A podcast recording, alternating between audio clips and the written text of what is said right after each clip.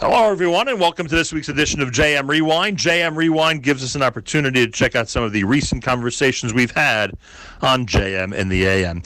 Allen Fagin is the outgoing executive vice president of the OU. We had a chance to reflect on his six years in the position during a recent interview on JM in the AM. Allen Fagin kicks off our JM Rewind for this week here at the Nachum Segal Network. Uh, we always planned on doing this conversation live in person and face to face. Uh, that didn't work out because we're in this challenging COVID time.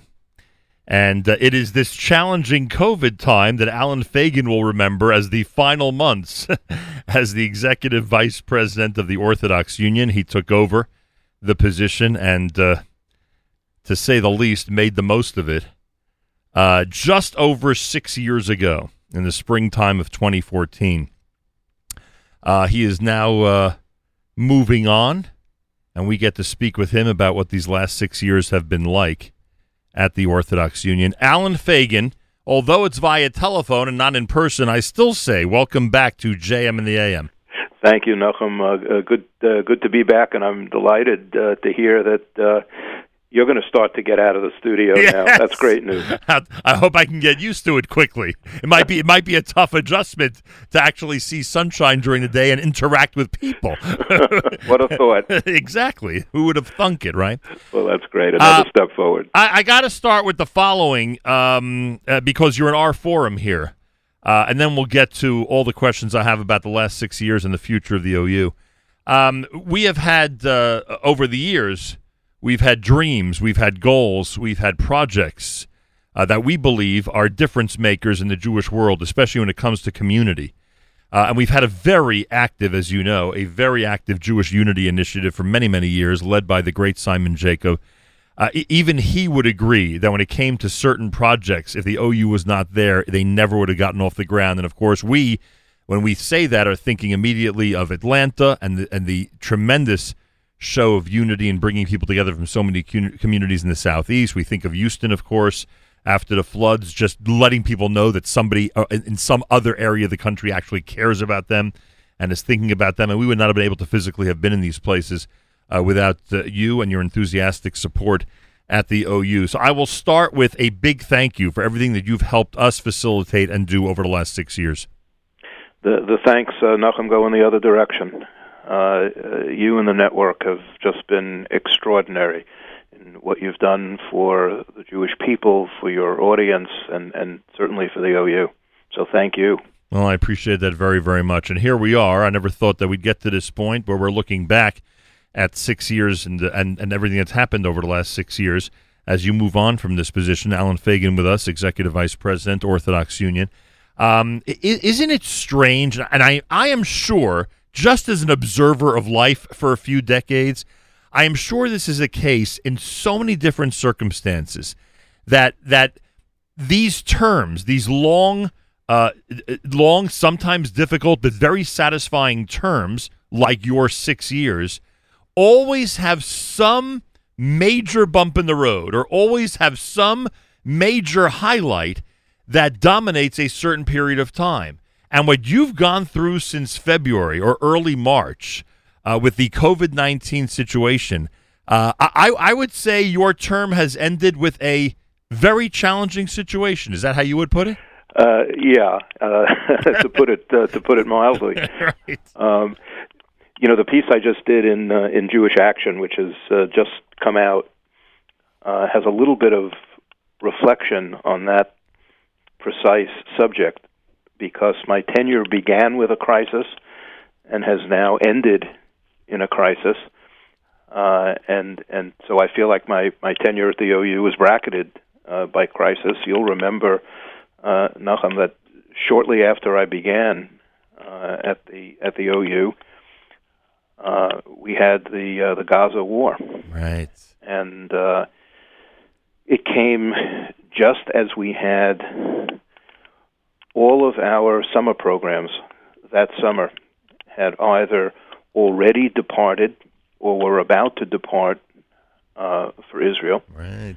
Many of our kids were already there. We had to figure out what to do with them and where to move them. Those that had not yet left, we had to figure out if we were going to send them. uh, and uh, that sort of ten day period, I think, was probably uh, the most uh, hectic and and stress provoking time that I've ever encountered. And just to put it in perspective, and obviously you don't want war, nor do you want uh, um, uh, pandemics, but between the two, that might even have been an easier time because travel was not completely restricted than it is now. Correct, and and and and we had enormous uh, cooperation from our our ground staff uh, in in Israel, the Israeli authorities, uh, uh, and and from parents, right. uh, and and our incredible incredible NCSY and Yachad staff uh, that were there to manage the whole process, and thank God it it all worked out uh, just fine. This is obviously a you know a, a, a different and hopefully once in a lifetime kind of situation, but its consequences are are just uh, profound for, for all of us. Yeah, no question about that. You know, I, I, said to myself, what are the major categories to discuss with someone like you, who's uh, overseen the uh, the OU over this period of time? And I came up with kashrus, Torah, community, activism, and youth. And maybe kashrus is the one that our um, audience is most familiar with, and the one that really doesn't need a long term discussion. Although we should mention that anytime something significant becomes kosher, it is big news in the Jewish world, Allen. I think you've seen that once or twice over the last six years. um, you can't beat Oreo cookies.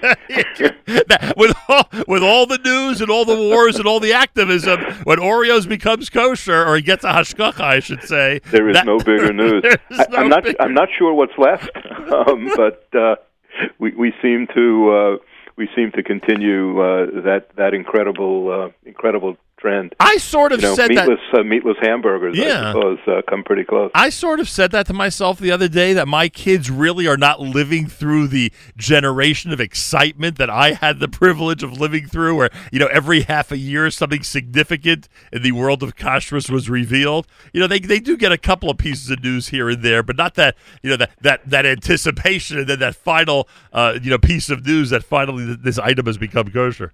Correct, correct. You know, I, I remember. I remember as a child that you know Pesach. Pesach meant potatoes, eggs, and onions. Right. Uh, now and, look and now it. now you can just walk the aisles of any gourmet grocery yeah. and uh, frozen pizza. It's, it's amazing what's happened uh, with within the, the, so the whole kashrus uh, realm. We talk about how uh, difficult it was to make Pesach this year for so many people, and I'm not minimizing that, but boy, it's a lot easier when there's frozen pizza in the freezer. you bet.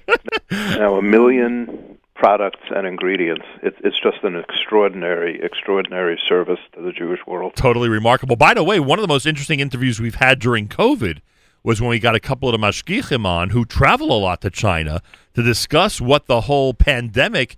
Uh, mm-hmm. you know what effect it would have on the kashrus industry, and it's you know obviously a lot of great rabbis and supervisors have made a lot of great adjustments, but you know I mean you talk about this affecting everything, it affected that as well.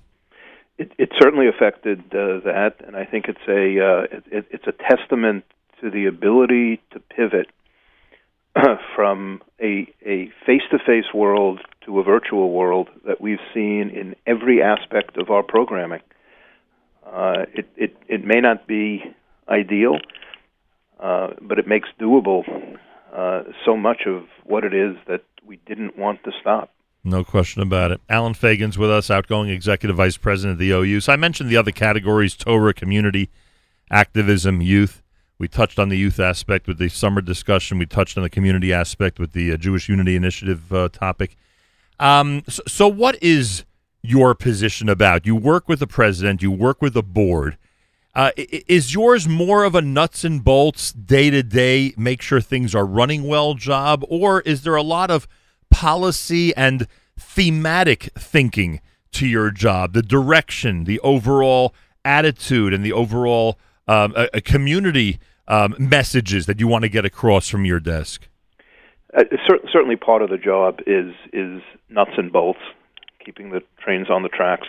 But I, I, I think the vast portion of my time over the last six years has really been spent uh, in in trying to engage in strategic planning for the organization and with all of our component parts so that each could expand what they were doing, create better efficiencies in what they were doing, concentrate on their mission, and, and most importantly, figure out how to evolve uh, in, in terms of carrying out a mission that has to evolve uh, uh, with time, particularly given the kinds of audiences that we work with.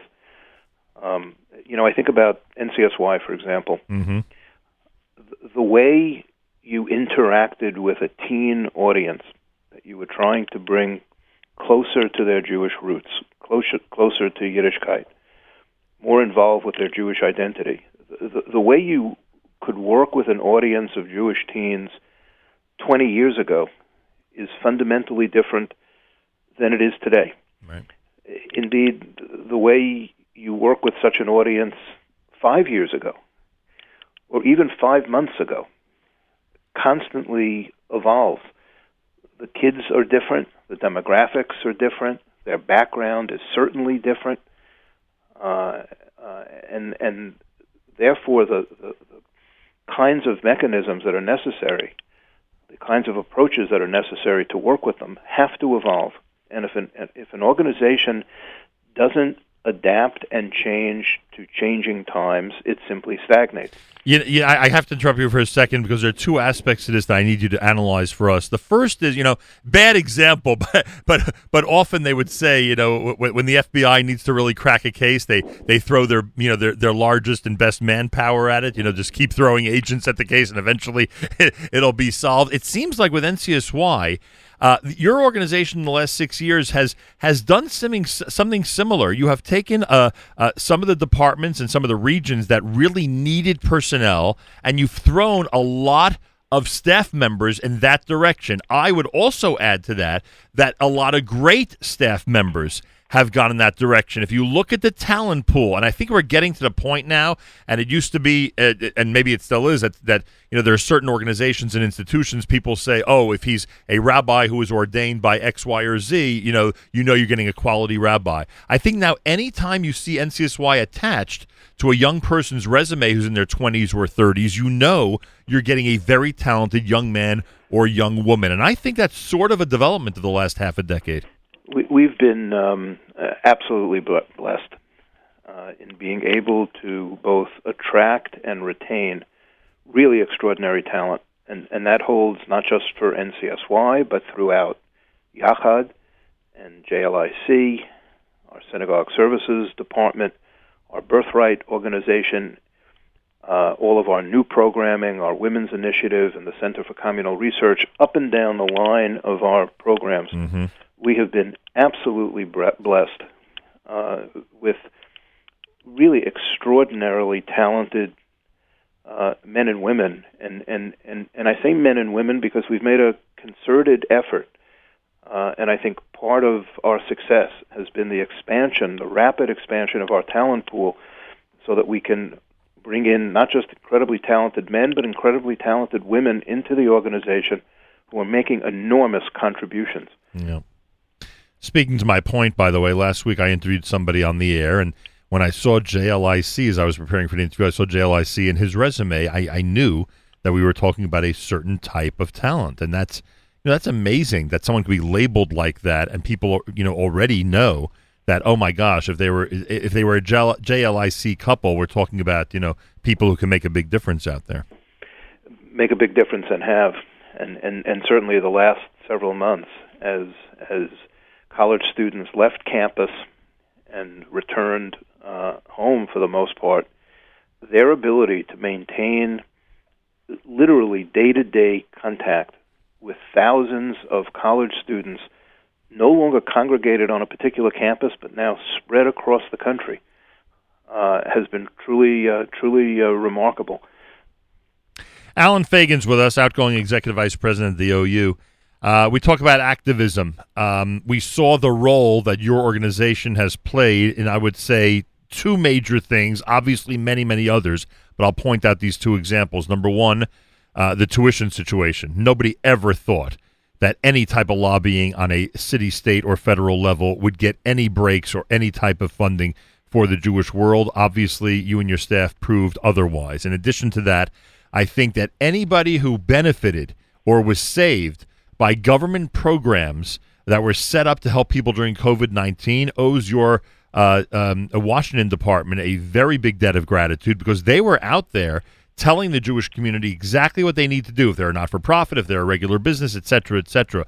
And I'm sure you would argue that without sowing these seeds and without planting these uh, th- these seeds 20 years ago, or maybe even more, the OU would never have had personnel at the level and connected enough to have given out this information and to do so reliably. You know, it's a, it's a uh, it, it's a question really of two things. It, it's a question of priority, and it's a question of approach. Uh, and I'm enormously proud of the huge leap forward that we've taken in our advocacy efforts, in particular our state and local advocacy efforts to bring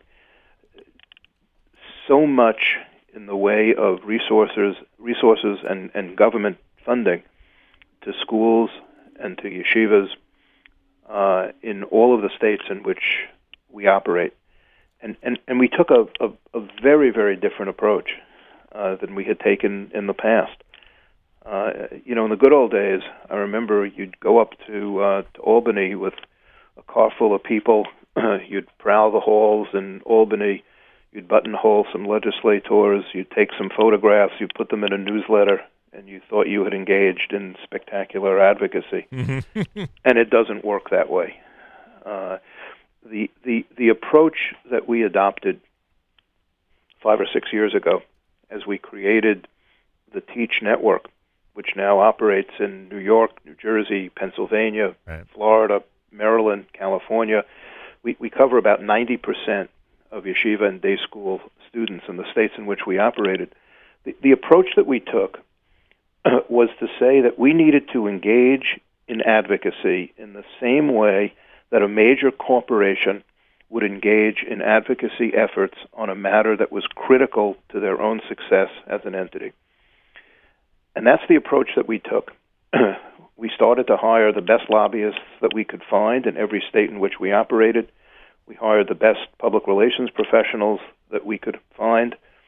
We created consortiums of of, uh, of involved schools that are now fully engaged with us not only in helping to fund the effort, but in coming together as a unified group and making certain that our voice was going to be heard in all of the state houses uh, out there that we needed to uh, to focus on, and the results have have, have been nothing short of uh, of uh, remarkable. We yeah. we calculated recently that over the last six years we probably have brought somewhere in the vicinity of uh, 1.1 billion dollars uh, to yeshivas and day schools in various kinds of funding basic per capita funding, STEM funding, technology funding, security funding, busing, nursing services, whole panoply of of uh, of services uh, that schools were um, uh,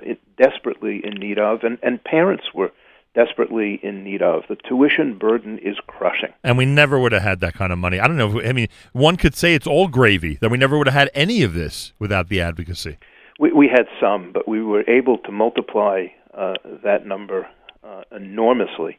And not only to multiply what was coming out of state and local government, but also to create a mechanism so that every school that we worked with, every yeshiva that we worked with, was aware of the entitlements that they had under various government programs that we helped to create, and we assisted them in doing all of the complicated paperwork that was necessary uh, in order to access those funds.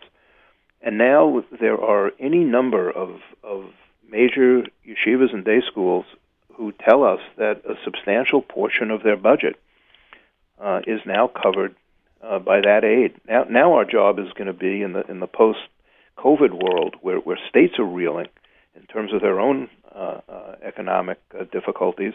Now our job is to preserve uh, the gains that uh, that we've made, and, and that's going to be a monumental task that we're turning our attention to now. It's America's one and only Jewish Moments in the Morning radio program, heard on listener-sponsored digital radio.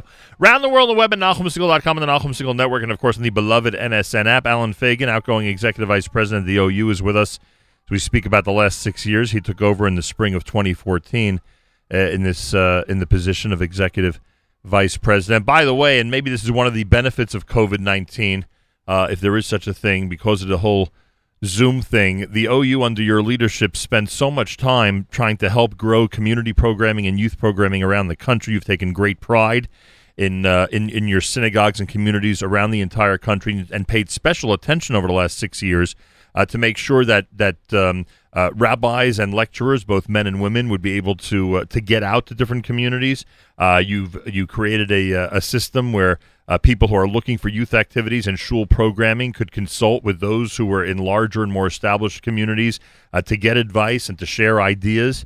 And uh, I think maybe now with the Zoom generation, you know, in, in full swing, uh, maybe we'll see even more of that, where we'll, we'll, be able to facilitate outlying communities in certain areas of the U.S. to have top-notch guest speakers who may not be able to uh, to fly out or have the schedule to, to fly specifically for a weekend to those communities you know, it's it's it's interesting. All of us, I, I think, everybody is is engaged in this uh, process of prognostication about what the new normal is going to look like, how right. the world is going to change uh, in light of uh, what we've learned during this epidemic. Uh, and certainly, one of the things that we've learned uh, is the ability to harness the power of technology. We've had shiurim that we have sponsored with with some of the finest uh, minds, some of the greatest scholars and and and uh, and, and rabbanim uh, anywhere in the world, and now you recognize that they don't necessarily need to be in a particular place at a particular time to spread uh, uh, to spread their knowledge, their wisdom, and their Torah. They can do it from anywhere and they can do it to as broad an audience that technology permits can be on at one time uh, uh, on uh, on a presentation, and that's been a hugely important lesson for us. How much of that will remain post COVID? Uh, I think remains to be seen. We certainly have demonstrated the ability to do that, and we've demonstrated at the same time the enormous thirst that's out there. I was just going to ask you, how thirsty is American Jewry for this? They are parched. exactly. uh, and and and and the question is, how much of that is going to remain? Uh, you know, at, when when when we were all quarantining, and and we had time on our hands, we dedicated a portion of that time to learning. Will that dedication continue? in the same with the same zeal and the same enthusiasm? I hope the answer is yes. Time will tell. There's there's also no question. Uh, I think that that for for large chunks of our demographic, uh, young people in particular, uh, I, I think there's a certain uh, uh, you know sense of, of of tiredness of staring at a screen. Yeah. Uh, and and I think schools are seeing that. Young people are seeing that. They just want to escape. Uh, you know, I heard a wonderful term uh, a couple of weeks ago, "oisgezoomed," uh, and and and that unfortunately I think is is also a reality. And how this will all kind of mesh together, the the, the pluses and the minuses, uh, the the silver lining that we've seen uh, uh, in being able to harness technology, and the possible reaction to all of that, I think we're going to see that playing out uh, over the over the next uh, period of months and beyond. Allen, what about the whole global aspect? W- weren't there a lot of eyebrows raised when you spoke about youth groups forming under your umbrella in South America and Germany and, and Israel getting stronger and stronger under your uh, supervision in terms of their youth programs, etc.? Uh, yes, and and uh, you know what we're what we're finding is that while there are uh, uh, certainly programs that operate globally, there, there's a certain a, certain way of doing things, a, certain way of invol- involving, particularly teens, uh, in activity that NCSY has mastered. It, it's a it's an approach. It's a it's a unique way of connecting. It's also a realization that the world is getting so much smaller. A lot of people wouldn't have the guts to to think they can go ahead and uh, and cover the territory that you've gone ahead and declared you can cover. Uh, but it, you you realize how small the world is at this point. The world is smaller, but but it's also a question of people.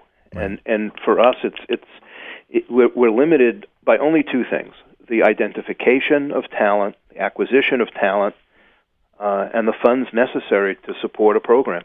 And we've been we've been blessed with extraordinary talent in Argentina, in Chile, in Israel. Now the NCSY chapters in Israel are blooming uh, because there is an enormous demand, particularly within the Anglo community um, and, and recent Olim, uh, who bring with them uh, American teens or Anglo teens who have grown up in a certain way, grown up in a certain culture, then get dropped into a culture which, in many ways, is difficult to break into. And NCSY becomes the avenue for them uh, to be able to navigate all of those new cultural realities. Finally, we spoke to David Cutler yesterday. How hard have all these summer decisions been? Agonizing. I can only imagine. Absolutely uh, agonizing. You know, when when when you try to balance the extraordinary need that's out there to provide healthy and wholesome and educationally rich programming for so many kids who aren't sure what they're going to be doing this summer. You balance that against the ability to do it safely and appropriately, and, and you're walking a tightrope that's almost impossible uh, uh, to walk. So true. We we had um, before March, so even fairly early in the season, before the pandemic really gripped us uh, in in March, uh, we had 1,700 teens uh, signed up to be with us for the summer, and that number would have grown uh, over the next month or two as and, we got closer to. And if you'd summer. mentioned how many of them are public school youth, people wouldn't even believe you. Half of them. Unbelievable. Uh, uh, half of them, and and and so it it it's. I, I think the biggest disappointment for all of us, the, the amount of time and, and emotional energy and work uh, that went into thinking about every conceivable alternative that we could think of, and thinking about whether we actually had the capability uh, of of pivoting from an Israel-based, primarily travel program uh, to an American-based camping type program. Uh, people think the summer is the summer, but those are fundamentally different kinds of programs. Uh, and, and, and the skills necessary to run them safely and efficiently aren't necessarily uh, uh, identical.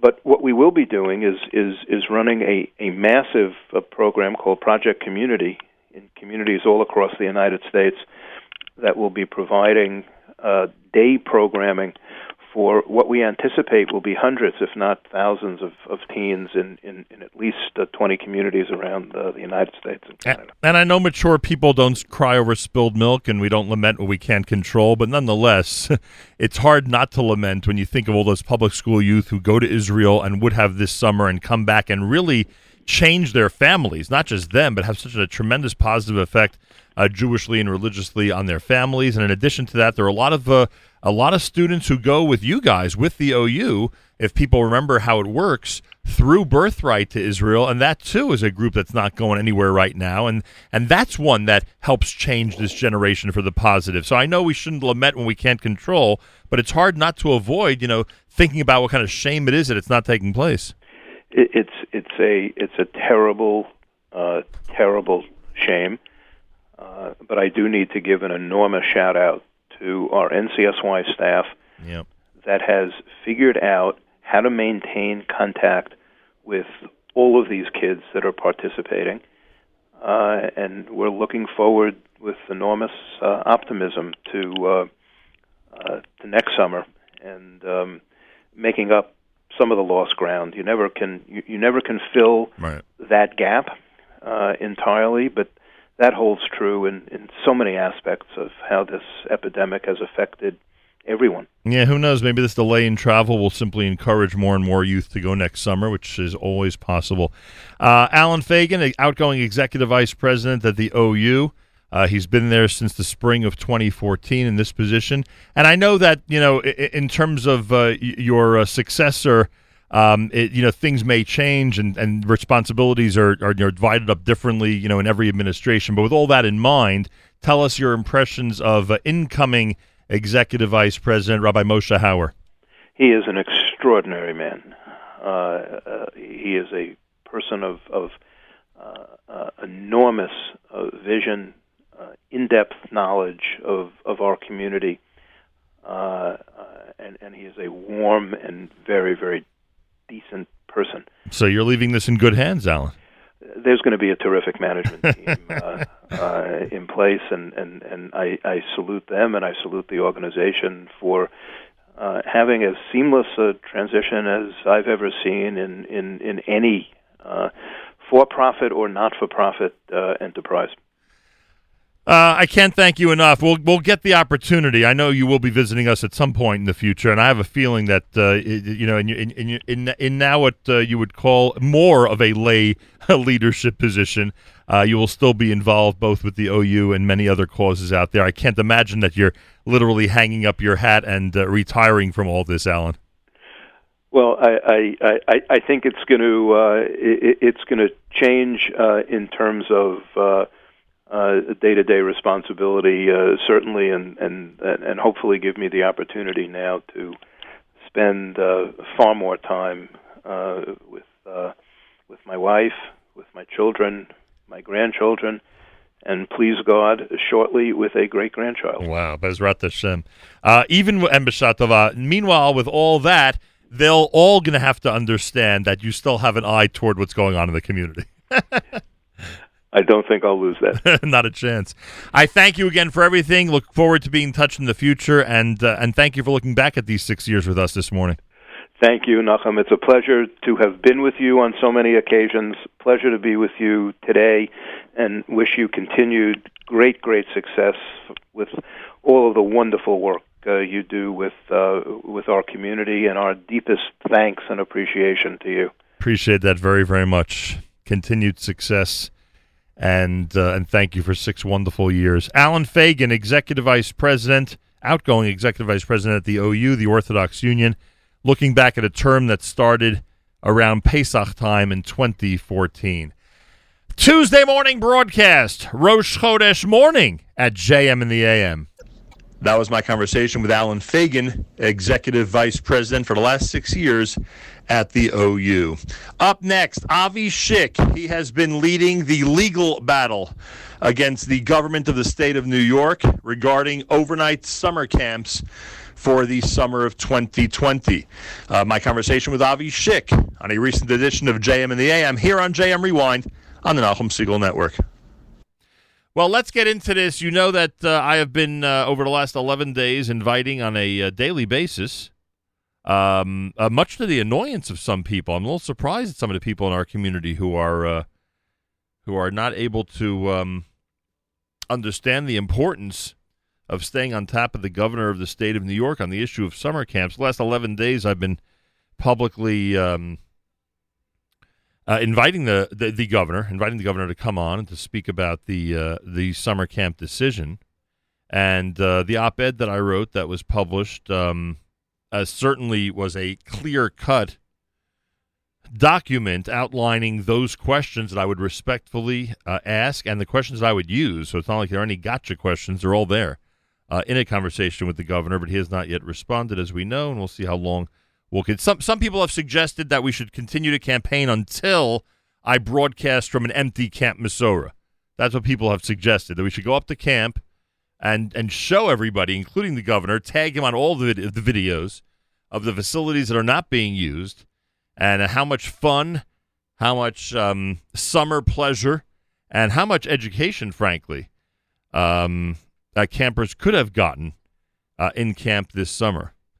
Uh, so if we do do that uh, eventually with Camp Mesorah, we may actually end the campaign there. Anyway, Avi Schick, who's representing the Jewish camps and parents who've sued the governor of the state of New York and at one time was a was Deputy Attorney General of the state of New York, is with us live via telephone. Avi Schick, welcome back to JM in the AM.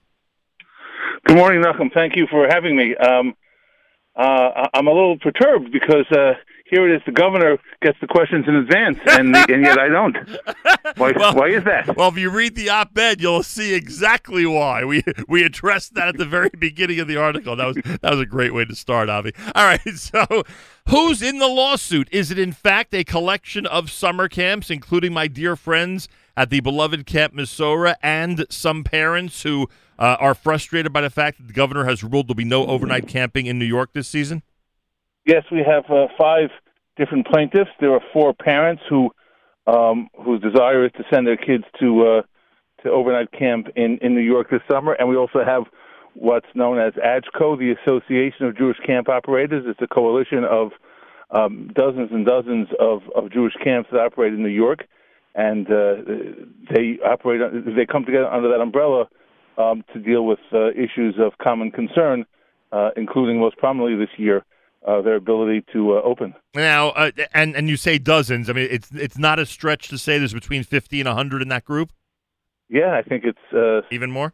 Somewhere right in between there. I think that's right. right. Um, all right, so uh, let's start with this. Here's what the average guy uh, has learned since you started the lawsuit. Apparently, this case, and again, you know, I don't know the legalese, you do. This case won't be heard or won't be decided or the hearing has been pushed off until we keep hearing September. With that in mind, that there's now this delay, is it impossible for any legal matter, any legal means to reopen those summer camps?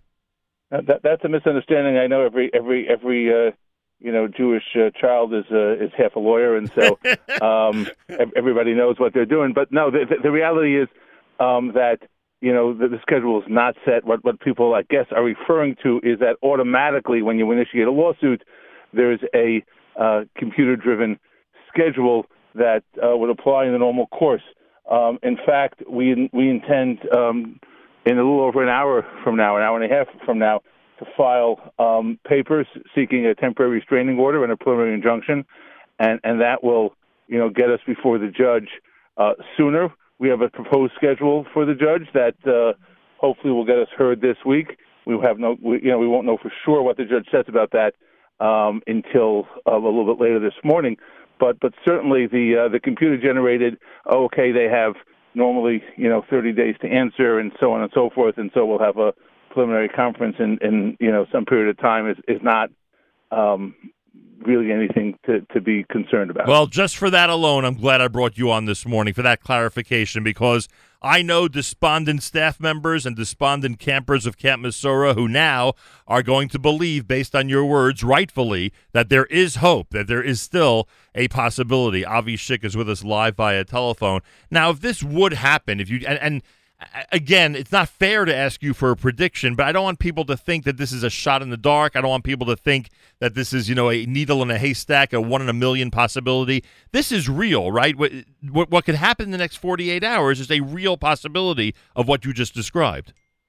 Yeah, now it, it probably won't, you know, the, the, chances of getting a decision, you know, or even a full hearing um, in front of the judge in 48 hours is less likely, but to, to get heard this week is something that we're hopeful about. Um, and you know, it's a it's a serious lawsuit. Um, we have serious claims. We've put our arguments uh, um, together and, and put them forward before the judge, and I think the best manner possible. Um, you, you, know, we'll, we'll have to see where the judge's mind is at. Sometimes judges are, are deferential or too deferential to government. Right. You know, I guess in my eight, ten years in government, I didn't see it that way, but uh, where I sit now, um, you know, we're hoping for an independent uh, minded judge who will just look, you know, at the facts as uh, as they are. And uh, if, if if he does that, I think that you know we have a, a, serious shot here. Is it helpful? Avi Schick is with us. Is it helpful for your case, for the parents' case, for the camp's case, everybody together? Is it helpful that the governor has decided that day camps can open? I, I think it certainly is. Most people, just as a matter of of common sense, um, put aside the doctors who you know, are supporting uh, the the plan that the overnight camps put together. But as a matter of common sense, people are, are scratching their head because all we've heard about for the last several months, obviously, is the bubble and staying inside your bubble. And overnight camps offer a a, a bubble of uh, of campers and and staff, you know, secluded from from anybody outside. Um, and you know, by contrast, day camps, you know, you'll have ten kids to a bunk, let's say, and they'll spend their eight or ten hours together in day camp, and then they go. Each of them, each of those campers goes home at night and interacts with their friends, their neighbors, their relatives, storekeepers, whatnot, and and then they all recongregate the next day. And so it would seem that the chance of, of spreading infection, the, the, the chance of bringing something from outside camp into camp and then spreading it, um, and conversely, catching something in camp and then spreading it um, among those uh, with whom you spend time at night after camp is, is far greater than you know the risk in an overnight camp. Uh, Avi Schick is with us, and uh, the way I've seen some of the camps um, uh, uh behave over the last few months the way they've started to, and really not just started, but but came up with a with almost a final plan of how to deal with all this. If the parents would cooperate, and I know that sometimes that's a big if in our community, but one would have to suspect that in this case, everybody would be on their best behavior to cooperate. If every family would cooperate, then the camps would really have the environment that you just described. And if God forbid, if God forbid someone did get sick, obviously. Uh, the, the the option I would guess would be to you know to have have them picked up and taken home because I think one of the one of the things that that the government has said they are concerned about is what this might do to the healthcare system in the cities where the camps are holding their program. Avi, wouldn't you agree that the directors you've spoken to are were ready with a plan to make sure that anybody who needed to be quarantined in camp or if the case was more serious needed to go home in fact would be able to? Absolutely the uh, the, the camp operators you know, we're working on this uh, certainly as as early as April, maybe late March, and you know, it was put together really under the auspices of the camp operators. But you know, they brought in an entire team of infectious diseases specialists, other doctors, you know, health professionals um, who guided them in, in in terms of formulating the policies and the guidelines and the protocols that they were willing to adopt. And it, it wasn't something put together in an afternoon. It was the product of of a lot of serious thought by yep. very serious people. Yep. And people, parents, and campers, frankly, uh, staff members as well, came up with really good recommendations over these couple of months that were incorporated. A lot of people, you know, realized it was a good idea when so many people were on the same page of certain things. I'm telling you, everybody out there, you don't realize the preparation that's gone into this, the thought that's gone into this to make sure that the summer camps could open, uh, the overnight camps could open safely. And unfortunately, in New York State, that's not happening. Avi, um, one of the fr- there are a couple of frustrating things here in addition to the whole day camp overnight camp uh, uh, uh, discussion. Um, you might recall that uh, early on or certainly earlier than now in this whole uh, reopening discussion it wasn't a reopening process yet it was a discussion uh, the governor of new york had formed some type of alliance northeast governors i think he referred to it where seven states were working together so that reopening would happen together, and you wouldn't have a situation. This is what the governor had said. He did this in order to avoid a situation where people would go from one state to another state to take advantage of a service or some type of program that's already open.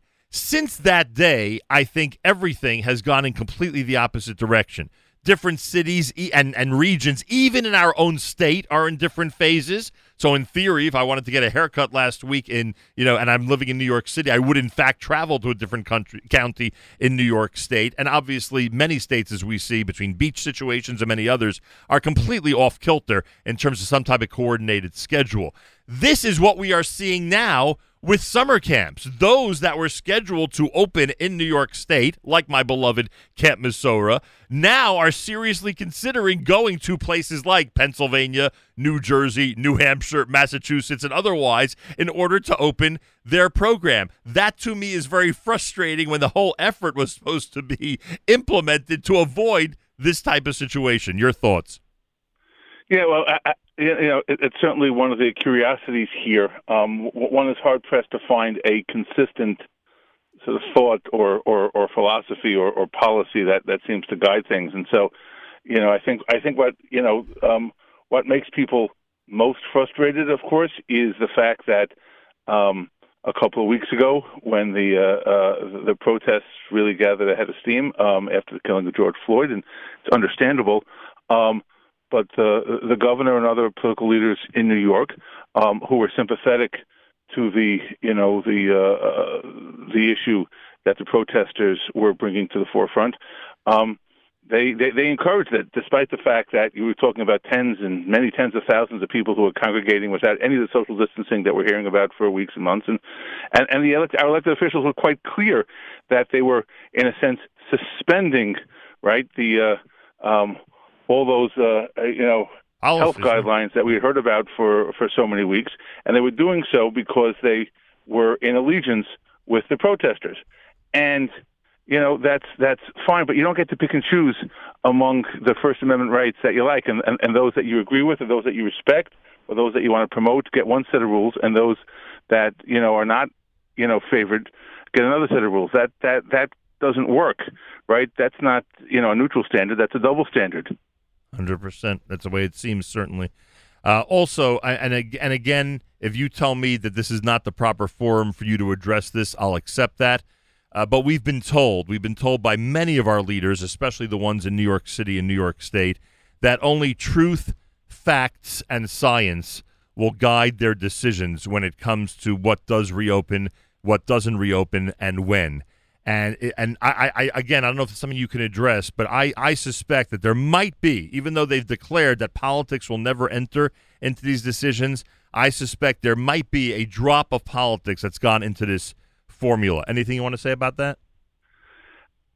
Yeah, here's the way I look at it. I, I don't know what what's in someone's mind, sort of consciously, but um, what I do see here, and frankly, um, it, it's something that that you know plagues us um, in, in so many different areas. Is right? We live at a time and a place where religion is is out of favor, and what what happens then is you know if if if government which controls so much of our lives, right? If, if they're looking at, at any risk assessment, right, and they say on, on, on the one side of the scale they put um, here's a potential for something to happen, some harm, right. something bad. Right. And the other side of the scale they put religion. Well, they don't give any weight to religion, right? It's not something that they value. Right. So you know, in their mind, there's no you know any potential risk is uh, outweighs the benefit um, because religious practice is, is not meaningful, and, and government's not supposed to do that.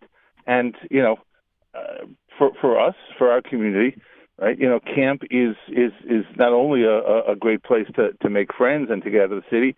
It's an educational tool, right? right? We have uh, the kids learn there, and, and, and sometimes they thrive in, in ways that they can't even do in school. Right. Um, you know how how people come to appreciate tefillah, how people come to appreciate Shabbos. How, how many of us you know, still, you know, when, when we had our own Shabbos table with our own families, with our own children. Yeah. Right. Our our, our Shabbos meals, our our, our Zmiros, are really driven by the experiences that we had in camp. Right. And so, but they don't see it that way. So, so we see the great benefit, and and therefore we bring in infectious diseases doctors to say, okay, how can we maintain this benefit? You know, in the in the healthiest, safest way. Mm-hmm. Government just says, well, there might be a risk, and any risk outweighs the benefit because we can't we don't value the benefit. And i think that that's a real real problem in, in the society we live in. Right. and unfortunately it's just getting worse. Right. It, it's the old you know just to save one life and i'm not minimizing one life but this attitude of just to save one life has kept our our stores and livelihoods for a lot of people you know closed for a very very long time. Again not minimizing the importance of life but the balance is simply not there. And um and and by the way uh, that that might also be um, it may also be appropriate to mention that the the governor and this is something I would ask him of course as I mentioned in the op-ed uh, the governor said he would not send his own kids to summer camp this summer. Since when do we decide public policy based on what one person no matter what their position would or would not do? You know if we decided public policy uh, on on the experiences of of one family or one individual, then basically every murderer would be you know given capital punishment because that's what every family would vote for who's lost somebody at the hands of a murderer. Uh, but we don't do that. We don't arrange public policy uh, based on the experiences or the attitudes or the opinions of one person or one family.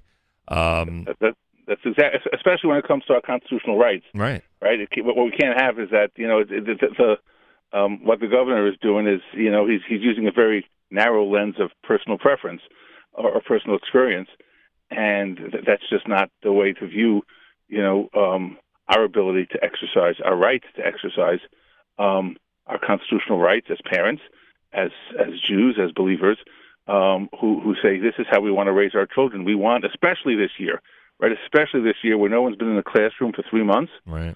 Um, more than three months, and phys- and physical activity to, and physical activity, something just to run around sure. a little bit. They've been in their house for three and a half months.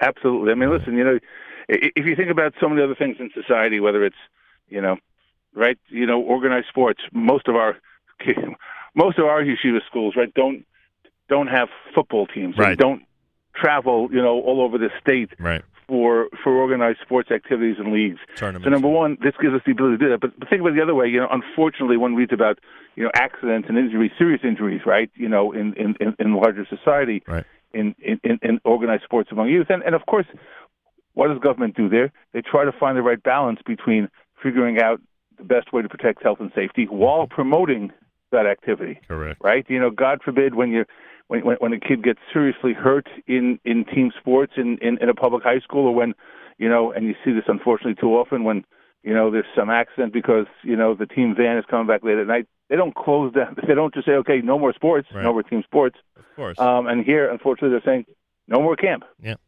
Uh, all right, Avi, I know you got to go, but last question: uh, When can we expect? And I don't mean us here at at the broadcast. There are other ways I know to disseminate information as well.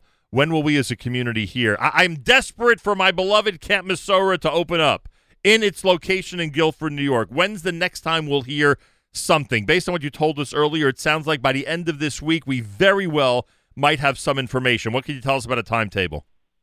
Well, as I said, we're, we're going to file papers in a little over an hour from now. Um, they, um, they they seek a TRO. They put they put forward in the most comprehensive way uh, the legal basis for what we're seeking, what we're demanding.